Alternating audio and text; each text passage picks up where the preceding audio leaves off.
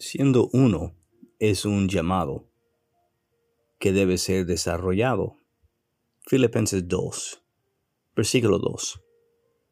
Llénenme de alegría, viviendo todos en armonía, unidos por un mismo amor, por un mismo espíritu y por un mismo propósito.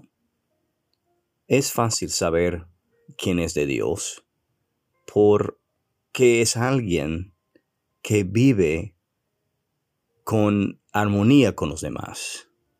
No está buscando pelear sus cuestiones doctrinales, no es alguien que está buscando pelear por su propio bien, sino que está esforzándose conforme el Espíritu y conforme un mismo propósito de traer y promover unidad entre la gente.